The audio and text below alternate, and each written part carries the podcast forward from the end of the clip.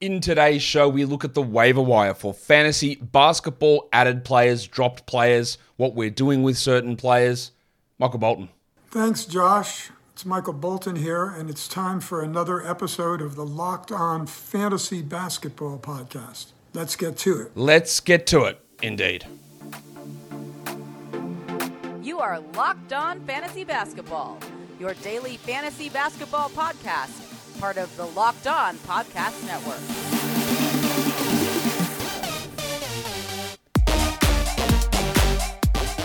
Hello and welcome to the Locked On Fantasy Basketball podcast brought to you by Basketball Monster. My name is Josh Lloyd and I am the lead fantasy analyst at basketballmonster.com.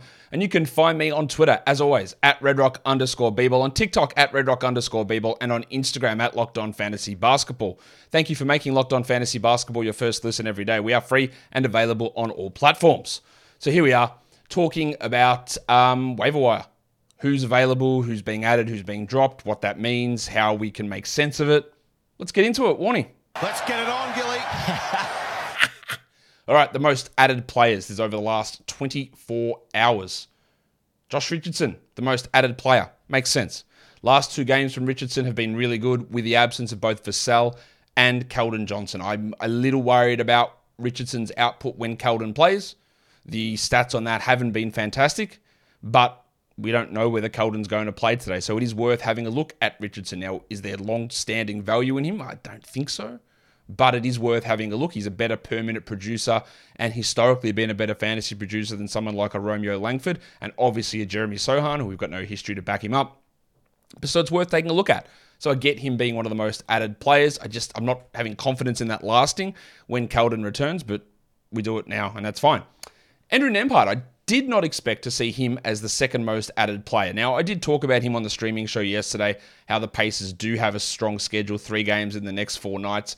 I just didn't think that everyone would start adding him based on that. I don't think they did. I reckon they did it because he scored 19 points, hit four threes, had four assists, and had four steals last game, which is undoubtedly a really good game.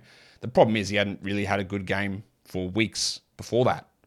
Yeah, that the assists are good. The steals are obviously excellent. Six steals in the last two games, but that's not real. The shooting percentages from the last two games are also not real, whereas it's 64 and 57%. Um, the minutes, fine. He can do that. The usage is not going to be particularly high. I just, I, I get it. I, I, do like the value of getting him for three games in four nights. I just didn't think so many people would be onto that one. And I don't think that there is long term value here in adding Andrew Nembhard. So that, that was interesting for me to see that. Patrick Williams, third most added player yeah, look, they it didn't sound like DeRozan was going to play, and then they did the thing that annoys me where they listed him as questionable. Now he's been downgraded to doubtful. I would have to expect there's a chance that DeRozan misses the rest of the week. We already know that Javonte Green is out with knee surgery, so this is going to bump Williams' minutes with Green out, and it's going to bump Williams' usage with DeRozan out. He's always been like he's shooting the ball really well. He's been a, a fringe player because of his inactivity, but he gets blocks, he's hitting threes. If he gets a few more uh, scoring opportunities, I, I, do think he's a 12 team league guy. I'd prioritize him probably ahead of Richardson and definitely ahead of Nembhard. I don't know how long DeRozan's going to be out. Again, it's they're obscuring the details of this injury by listing him questionable then doubtful. Um, they don't appear to think it's too serious, but who knows? You know, Chris Paul's been fined twice and then missed multiple games with both of those injuries. And Tyler Herro didn't have an injury, but of course he missed a game through not having an injury. So yeah, teams are lying with this stuff all the time and us trying to pass through that information is tough. But leaving a game due to a muscle strain injury surely doesn't mean you miss only one game. So I'd have to think there's a little bit of a value here for Williams, maybe for a week, maybe two weeks. I don't know. But he's worth grabbing. Larry Nance, interesting to see. He's one of the most added players. He played a little bit next to Valanciunas last game, which was encouraging. We know what he does. It's steals and blocks, it's rebounds and field goal percentage. In a points league, I don't think he should be a rush to add in a 12 team format, but in a category league, someone probably should be looking at him. He's not going to fit on every team. There's going to be inconsistencies. There's going to be minutes ups and downs. There's going to be injuries. This is what Larry Nance does. But his strengths in those categories make him someone to look at. And if that makes sense in your team, go and grab him. No problem with that at all. Kyle Anderson, one of the most added players. Yep, probably should have been added weeks ago. People are just sort of coming around now. I guess the back spasm issue created some doubt about his long term viability, rightfully so but he's playing through that at the moment, and we haven't had an injury, knock on wood, uh, for a while. So yeah, he's a 12 team league guy. Pat Connaughton, well, that is, um, yeah, that is absolutely chasing. Yes, I know Khris Middleton is out, Khris Middleton has been out for weeks, and I wish we could get some information on when the hell he is returning. This is a strong um, schedule situation for the Bucks. They got Wednesday, Thursday, Saturday, three games in four nights. Connaughton was great last game, 11 and 11. He had 5 and 1 the game before that. He was 15 and 6 the game before that. 11 and 2, 10 and 3, 2 and 4, 0 and 7. Minutes are seemingly all over the place, production's a little bit all over the place. It's not it's not a dreadful ad. The schedule does benefit him, but, you know, can we rely upon Pat Connaughton to be a long-term guy? No, we can't. DeAndre Hunter's in the midst of a nice little run. That's encouraging. Um, we love to see him be able to do that consistently because in the past he's been an inefficient scorer who doesn't do anything else. But at the moment, we are starting to get some defensive numbers come from him, which is obviously helping his overall value. He's also scoring well, and over the last four games, he's playing 37 minutes a night. He's only averaging 31 for the season. He's hitting 40 50% uh, of his shots, 58 from two, and he's averaging 1.5 steals. This is from a man who averages 0.5 steals for the season. So it is a real hot streak, but rebounds are up, steals are up, shooting numbers are up, minutes are up. It's trending in the right direction. My confidence in it sticking is low, but while it's happening, we do it. And then Duane Washington. He's going to get a lot of shots. He's probably going to shoot poorly, but he's going to get a lot of shots. And Paul and Shamet are out again for Phoenix, so that does give him that advantage for at least Wednesday. Roll with him until these players return, and then you move on. I think that's a relatively um, relatively straightforward one. Today's episode is brought to you by. Oh, that's the wrong one. We'll do, oh, we'll do them later. It's brought to you by Built Bar. In fact, Built Bar is the best tasting protein bar ever. You want delicious treats. We all want delicious treats, but we don't want to pack on calories. We don't want additional fat and sugar. We want things that taste great but are actually good for us. And that's where Built Bar comes in. Built Bar is covered in 100% real chocolate. And that's the difference. That's the secret. That's what makes them so good. And you know all their great flavors churro, peanut butter brownie, coconut almond, they're all there. Healthy, healthy, delicious treats that are good for you. 17 grams of protein in a lot of these bars and just 130 calories. It's such a great nutritional profile that you're not going to want to taste anything else. And now, instead of having in the past where we've had to go to built.com to order these boxes, you don't have to do that anymore. You can go straight to Walmart. If you go down to the pharmacy section, you'll find a four bar box of Built Bar. You'll find many of them because they'll have so many there because the demand is so high. You'll find them in cookies and cream flavor, the goat flavor, double chocolate, and coconut puffs. But you can also go to Sam's Club and they've got a 13 bar box.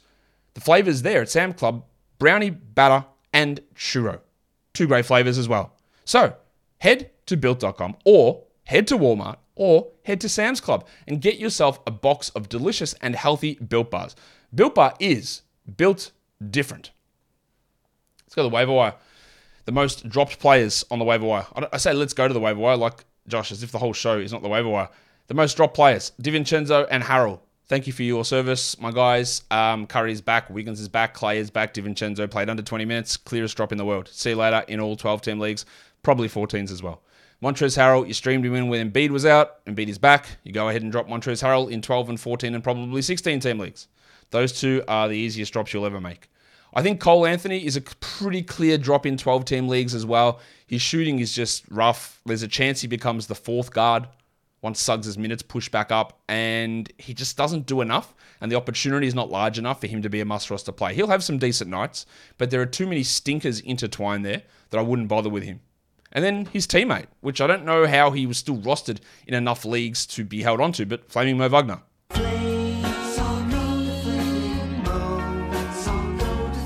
Yeah, he's been dropped, and he should be. Anthony Lamb, Kevon Looney, two guys that were, I think, um, incorrectly added. Especially Lamb, there was no reason for him to be added in as many leagues as he was. Ridiculous chasing that had zero chance of, of sticking. So he's been dropped now. Absolute waste of an ad that was as straightforward as you could see. Kevon Looney, a lot of people just added him because he had a few really big rebound games, but with the return of a full strength team, they're not going to rely upon him as much. And they're not even full strength, they're still missing a lot of forwards. But his value is just so limited that I don't really see how he's a must roster 12 team league guy, and people have reacted that way. People dropped Terance Mann. I don't think I would have been so quick on that. Look, his game wasn't particularly great last time, but a starting point guard who's played 35 and 41 minutes in the two games he's been starting. Yes, it is low usage. It's at least a little bit interesting to me that I'd like to see it for a couple more games to see where he can settle in. In the end, he probably doesn't remain a 12 team league guy. I think that's fair.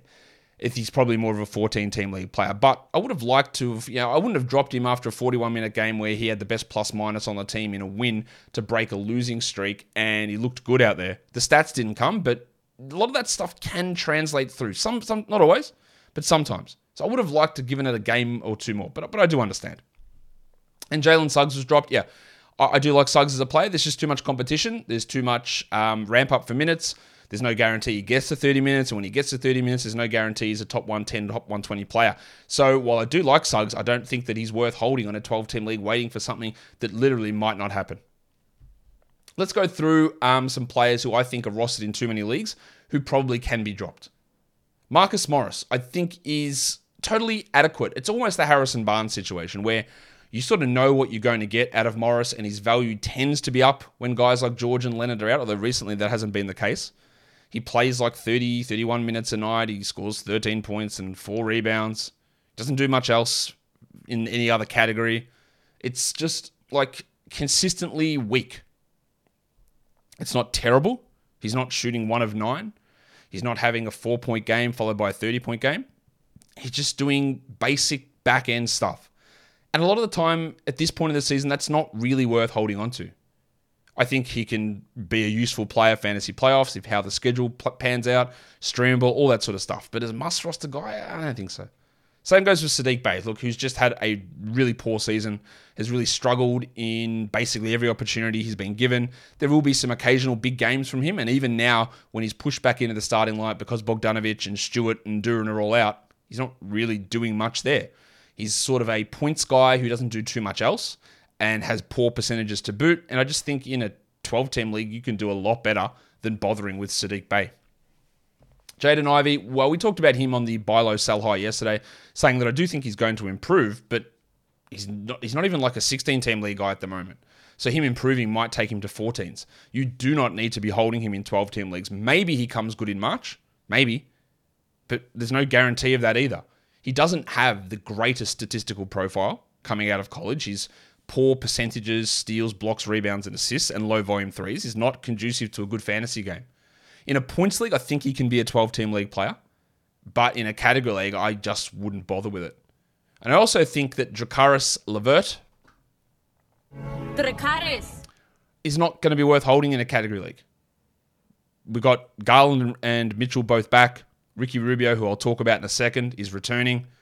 Levert played a lot of minutes last game with Allen sick, but his impact negatively on your percentages is immense. His game needs a lot of usage and ball handling to get value, and he's just not going to have those opportunities. He's a stream guy, and that is it. The next four are more points league players. I don't think you need to be rostering Bones Hyland. I don't think you need to in category leagues either. But Bones is rostered in a lot of spots. He's barely playing 20 minutes a night. The, the, the occasional good scoring game from him, but it's just not enough to consider him a must roster player. And the same goes with Trey Murphy, who has had so much opportunity, but seems to be regressing every game. I just don't really see a purpose in rostering him at this point, even though Ingram and Zion are both out. Um, he just isn't producing anything. And for fantasy points leagues, we need volume, and he's just not giving us that. So I think you'd probably better off moving on from him. I don't think Bol is worth holding. Like his points league upside is not that high anyway. He's never getting back to the 30 minutes a night he played earlier in the season.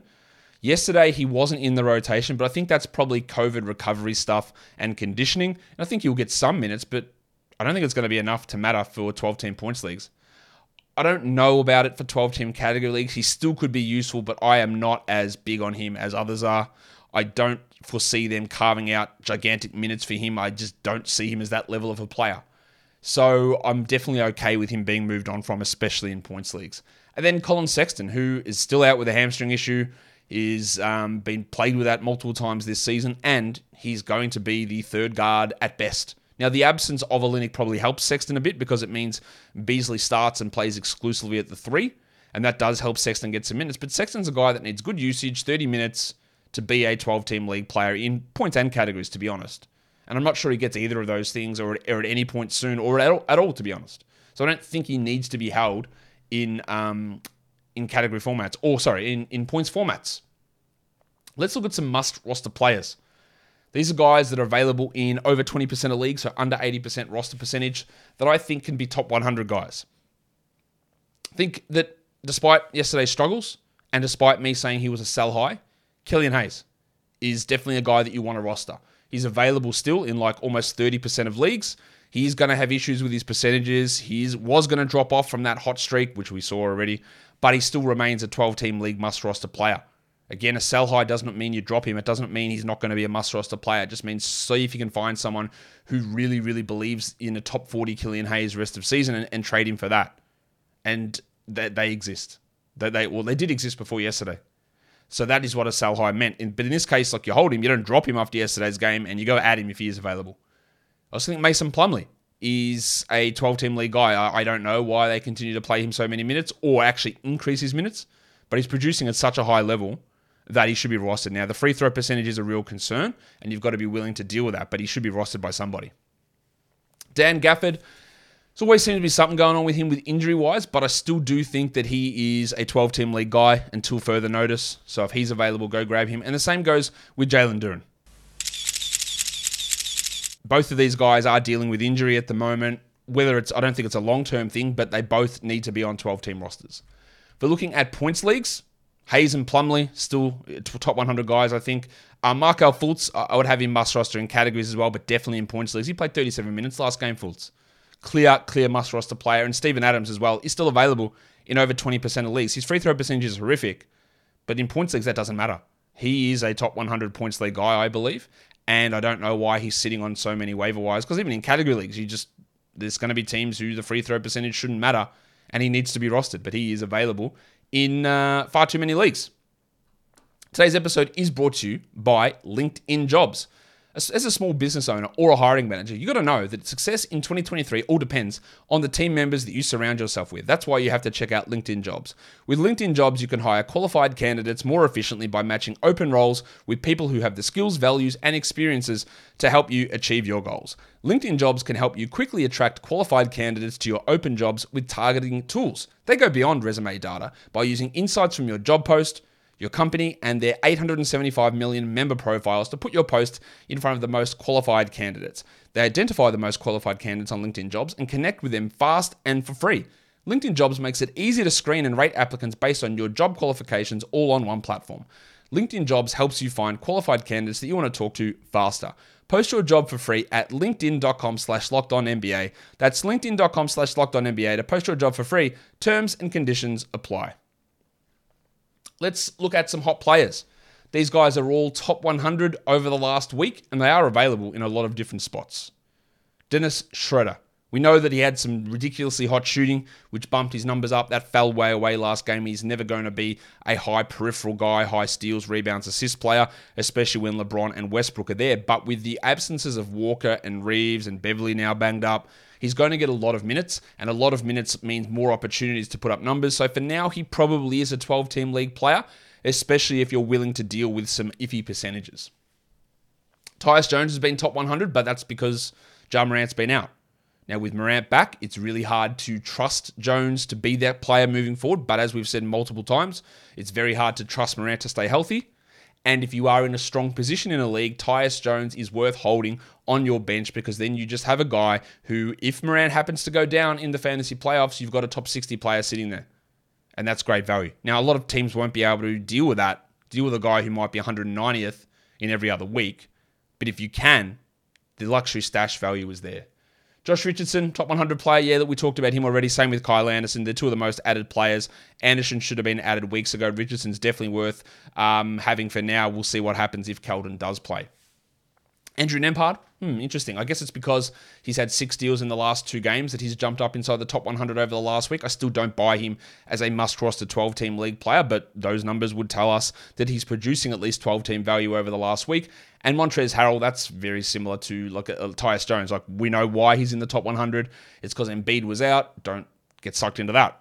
It is interesting to see Seth Curry here in the top 100, especially with Kevin Durant out. Now he doesn't play until Thursday, so we don't know exactly how the rotation is going to go. But I would definitely prioritize Curry over Harris, and he's probably equivalent to TJ Warren in terms of which guy I would look at to be a uh, an ad for Durant. I wouldn't say I have confidence in either of those players, but Curry being in the top 100 now before Durant is out is intriguing and at least brings a little bit of appeal, especially in like 14 team leagues. And then Dario Saric is here. That's really on the back of that game yesterday against the Warriors. I don't trust his rotation minutes or his role, but there could be stream value for him on Wednesday with a bunch of players out. But realistically, he's not any sort of long term guy. Let's look at some players who are available in over 90% of leagues. Delon Wright, Nico Batum, and Caleb Martin are all available in a lot of leagues. I all think they should be 14 team league guys. Now, Wright still is struggling to get back to like 23, 24 minutes. He might not ever get there but his ability to get assists and steals is really valuable, and he should be on a 14 team roster. Batum, just getting his 25, 26 a night, not a 12 team league guy in my opinion, but 14 team leagues, yes. And then Caleb Martin's injured at the moment. That quad is really bothering him. But when he comes back, there's enough there to be a, a uh, consistent enough 14 team league player. Patrick Beverley injured a little bit at the moment, but 16 teams, I like his role enough to be there. And let's talk about Ricky Rubio because that's the news. Rubio is coming back.